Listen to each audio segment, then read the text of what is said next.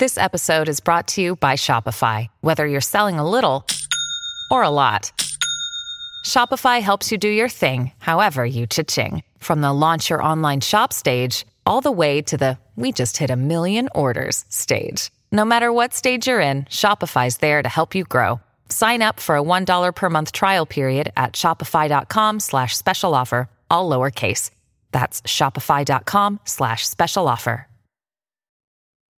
This podcast is intended for mature audiences. Listener discretion is advised.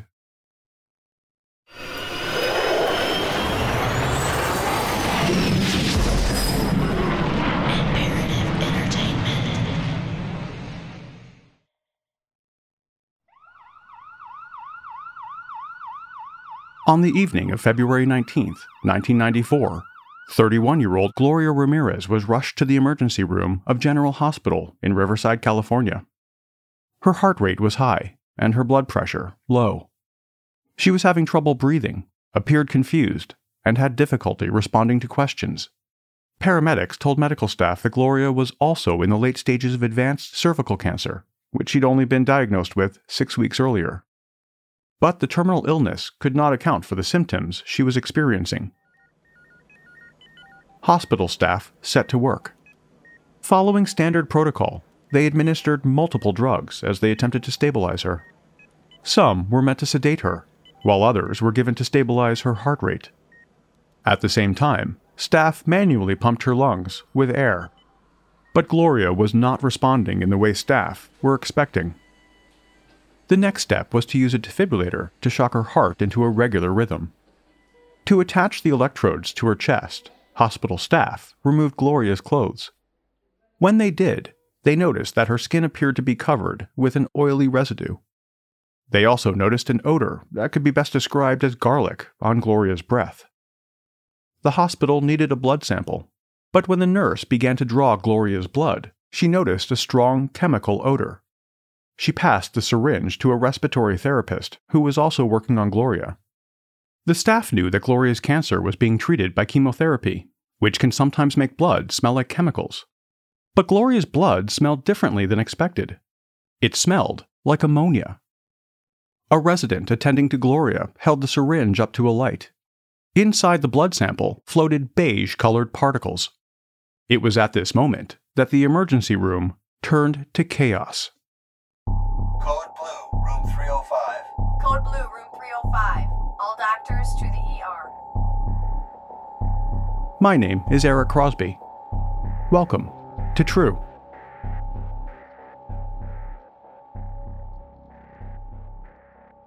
The nurse fainted.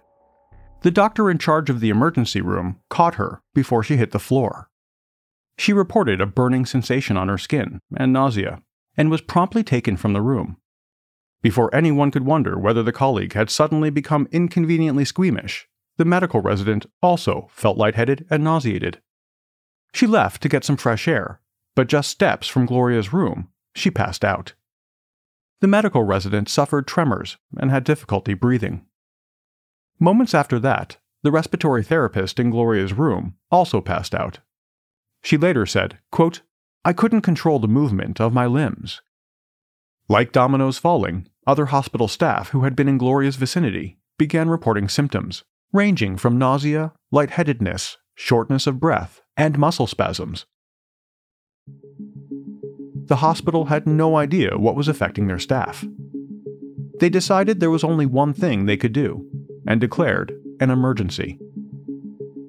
Nearly 20 staff members falling sick, triggering evacuations. Patients rushed outside on gurneys to a makeshift ward set up on the lawn. A hazmat team now joining in that investigation.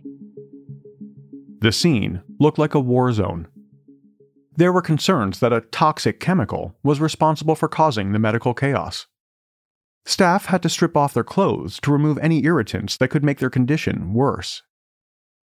A small group of hospital staff stayed behind to take care of Gloria. They continued to administer CPR and defibrillation, attempting to revive her and raise her dropping blood pressure. But their efforts were in vain. At 8:50 p.m., Gloria was pronounced dead. She'd been at the hospital less than 45 minutes. hospital staff placed Gloria's body in a sealed aluminum casket. One of the nurses who helped move the body soon suffered nausea and felt as if her skin was burning. They still weren't sure what caused the debilitating symptoms of the medical team. 23 of the 37 emergency department staff had been affected. Five of them were admitted to the hospital for overnight observation. For the medical resident who was the second person in Gloria's room to pass out, the situation was much more serious. She was admitted to intensive care for two weeks, where she experienced continued respiratory issues, hepatitis, and pancreatitis. As if that wasn't bad enough, she also suffered from avascular necrosis of her knees. This is a condition where bone tissue dies due to lack of blood circulation, and the bone can eventually collapse. It was a long road to recovery. Two hours later, the county's hazardous materials team arrived on the scene. The ER and the operating room shut off from the rest of the hospital as hazmat teams take samples. That's why we closed the ER. Uh, we don't want people in and out of there, you know, opening up the hallways and the doors so we can keep that, you know, the area of, of possible contamination to a minimum. Rumor got out it's anesthesia gas. We don't know that. Uh, we don't know that there's a leak. Inside that hospital, a mystery. They scoured the emergency room for any signs of toxic levels of gases or other substances that could have caused the staff to fall ill. But there was no evidence of anything that could be responsible. Six days after Gloria passed away, the first of three autopsies was performed. The coroner and his team wore airtight suits and performed the autopsy in a sealed room. Samples were taken for further analysis, including blood, bile, organ tissue, and even air from within the body bag. By now, news of the circumstances surrounding Gloria's death and what had occurred at the hospital that same night had made national headlines. Gloria Ramirez became known as the Toxic Lady. The fact that the coroner's office refused to release further information following the autopsy only reinforced the moniker. But the reason why they hadn't released anything was because they simply hadn't found anything. When initial testing failed to yield any answers, the samples were sent for more rigorous analysis. They did find a few anomalies, but nothing of the scale needed to create the chaos in the hospital that night. A mass spectrogram revealed that at the time of Gloria's death, there were multiple medications in her system. The team found anti nausea medication and painkillers, including Tylenol and codeine. No surprises there, especially because she was undergoing chemotherapy. Gloria also had a urinary tract blockage. The team also found a derivative of ammonia, which may have been responsible for the smell of ammonia in the emergency room that night. But the particle was in very small amounts and had likely formed when Gloria's body broke down one of the medications she was on. So it was probably not the culprit. There were two other chemicals that could not be explained away so easily. One was nicotinamide, it's a compound often involved in the manufacturing of illicit drugs. It was unusual to find it in Gloria, especially because of her cancer. The other chemical the team was surprised to find was dimethyl sulfone. This chemical is often used as an industrial solvent, but can also be a naturally occurring chemical in the human body. The samples taken from Gloria during a second autopsy had high levels of dimethyl sulfone, which is odd because it usually has a three day half life, and these samples were taken from her body six weeks after she died. This suggests that she had a significant amount of the chemical in her body. Despite these interesting chemical finds, neither could result in the emergency room staff's symptoms or for Gloria's death. It is one of the most bizarre medical mysteries in recent memory, and doctors still can't explain it. It happened two weeks ago in a Southern California emergency room. A team of medical workers collapsed, apparently after inhaling fumes coming from the body of a dying woman.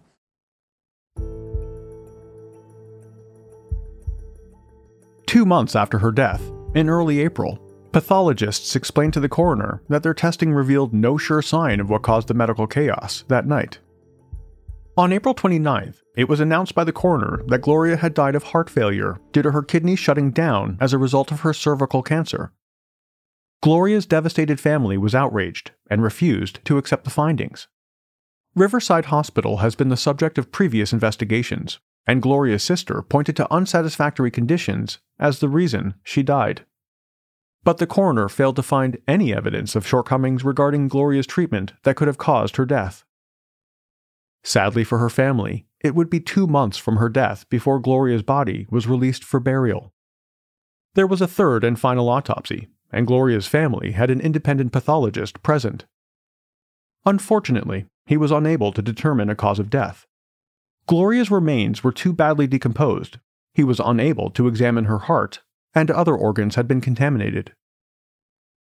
On April 20th, 1994, Gloria Ramirez was buried at Olivewood Memorial Park in Riverside. According to the LA Times, the Reverend presiding, who was a good friend of Gloria's, took aim at county officials over their handling of her death. He told the crowd, quote, Gloria has not been treated right. Her death was unjust, and the treatment of her body has been unjust. The people responsible need to be held accountable for that. Her sister read a poem written by Gloria's 12 year old daughter. Quote, Roses are red, violets are blue. The next time I find a red rose, it will be just for you. When the stars shine, it will remind me of you.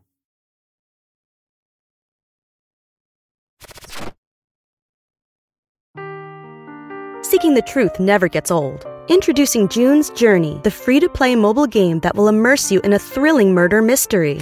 Join June Parker as she uncovers hidden objects and clues to solve her sister's death in a beautifully illustrated world set in the roaring 20s. With new chapters added every week, the excitement never ends. Download June's Journey now on your Android or iOS device or play on PC through Facebook Games.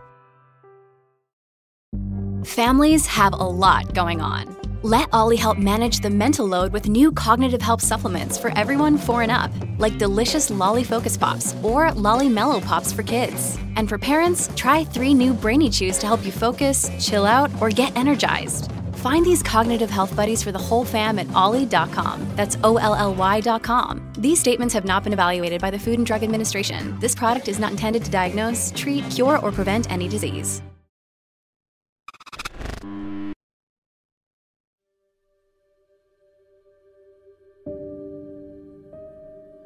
As the ivory casket was lowered into the ground, the Reverend sang one of Gloria's favorite hymns, Amazing Grace.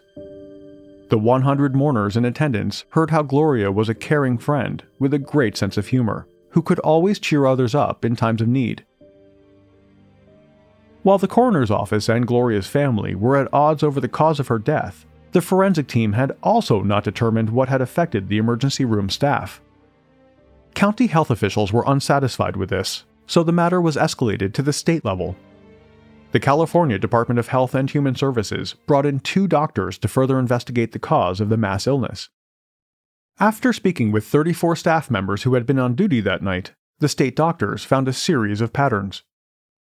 First, the affected staff were primarily women.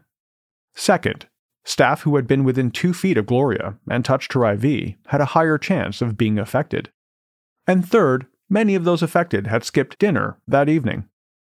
Not a heck of a lot to go on.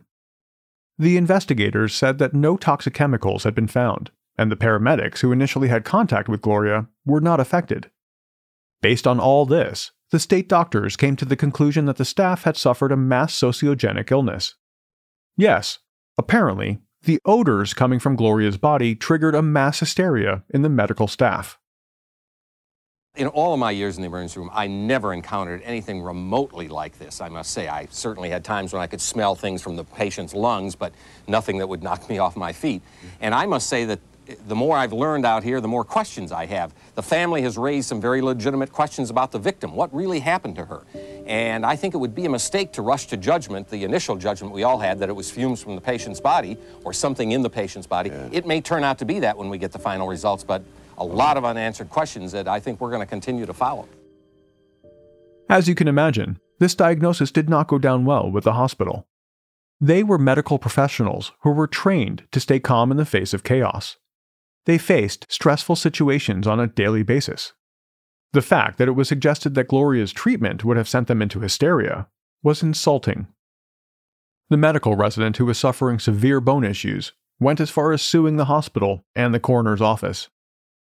The respiratory therapist pleaded with the pathologists to re examine the samples, coroner's reports, and legal documents. By this point, however, it had been seven months since Gloria had passed away. Still perplexed by the case, the pathologists happily obliged. Looking again at the toxicology report, one of the scientists made a happy little error. He mistook dimethylsulfone for dimethyl sulfoxide, also known as DMSO. It was a small error, simply misreading the report, and it had no impact on the story because he was quickly corrected and things moved on. But it stuck with him, and later, when he was reading the autopsy report, something else popped out. One of the defining features of DMSO is that it can smell like garlic, just like Gloria did when she came into the ER. The scientist did a bit of digging into DMSO the compound is one oxygen molecule away from dimethylsulfone, which is what they found in Gloria's body.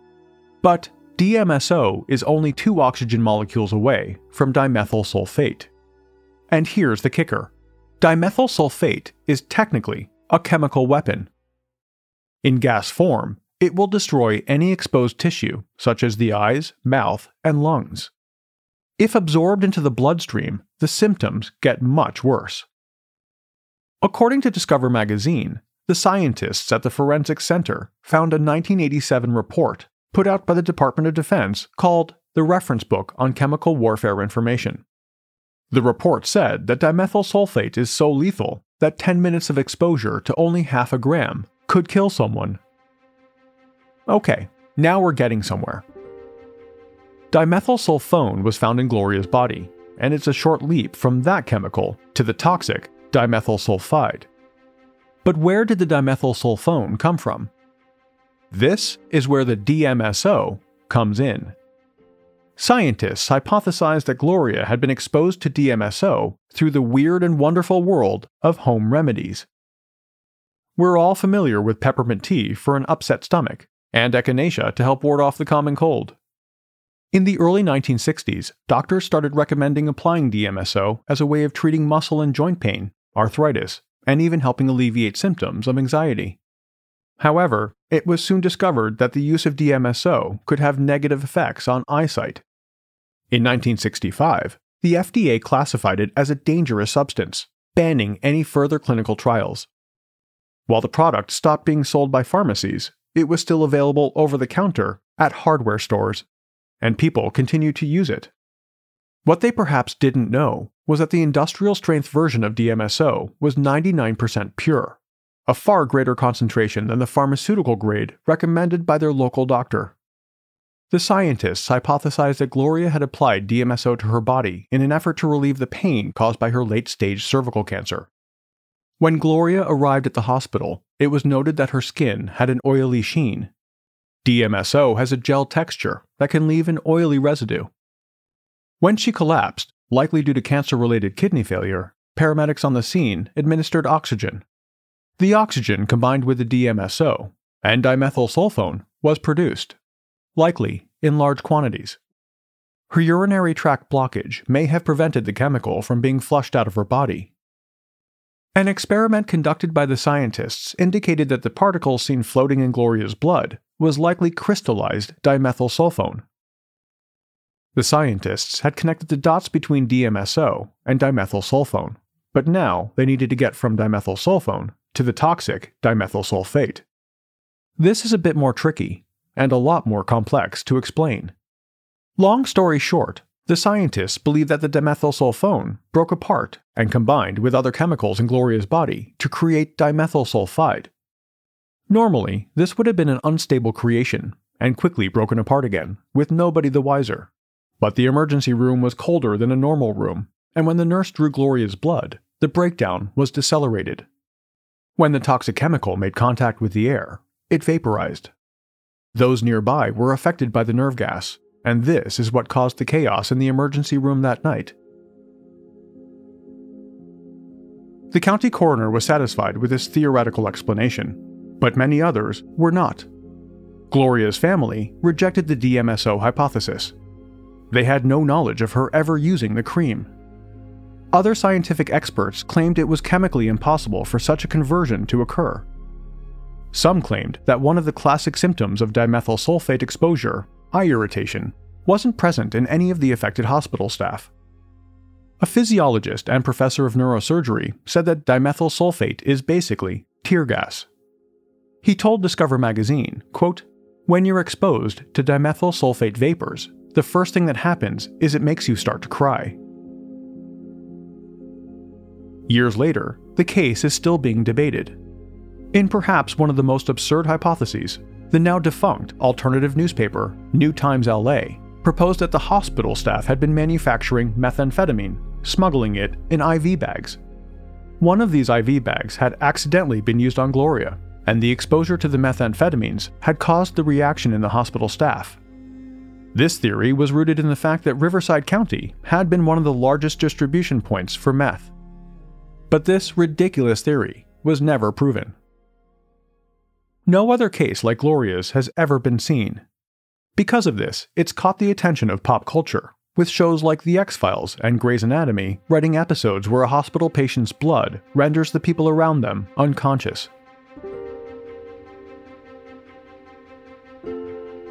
While Gloria Ramirez's case might be a unique one, it's not the first time that a home remedy has potentially led to a disastrous result. But that's for another episode.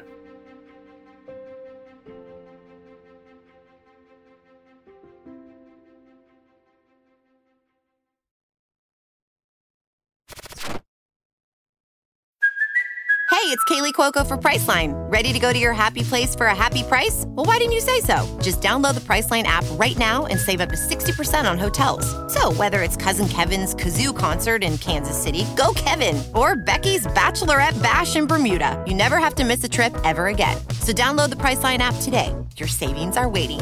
Go to your happy place for a happy price. Go to your happy price, Priceline.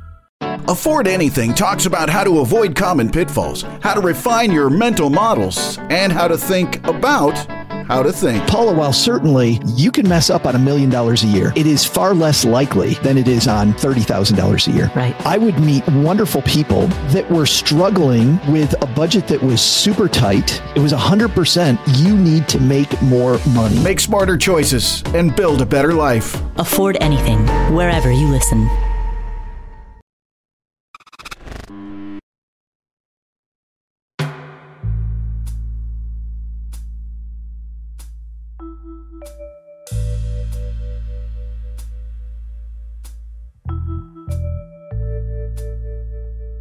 True is a production of Imperative Entertainment. This episode of True was researched and written by Gemma Harris. The executive producer is Jason Hoke of Imperative Entertainment.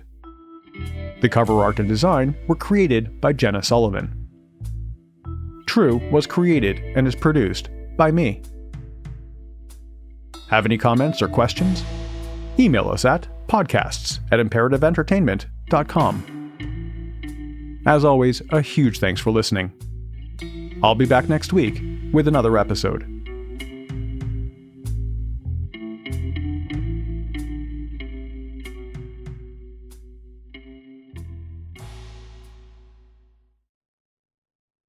Bigger Pockets portfolio of podcasts are worthy of your investment. We're having a real conversation as real real estate investors. New episodes available every day. It's important to buy where it makes money and not necessarily where you want to travel to. Bigger Pockets, On the Market, Rookie Real Estate, or Money Podcast. The purpose of flipping is to create more cash so then you can reinvest into other types of properties. The Bigger Pockets Podcast on YouTube or wherever you listen.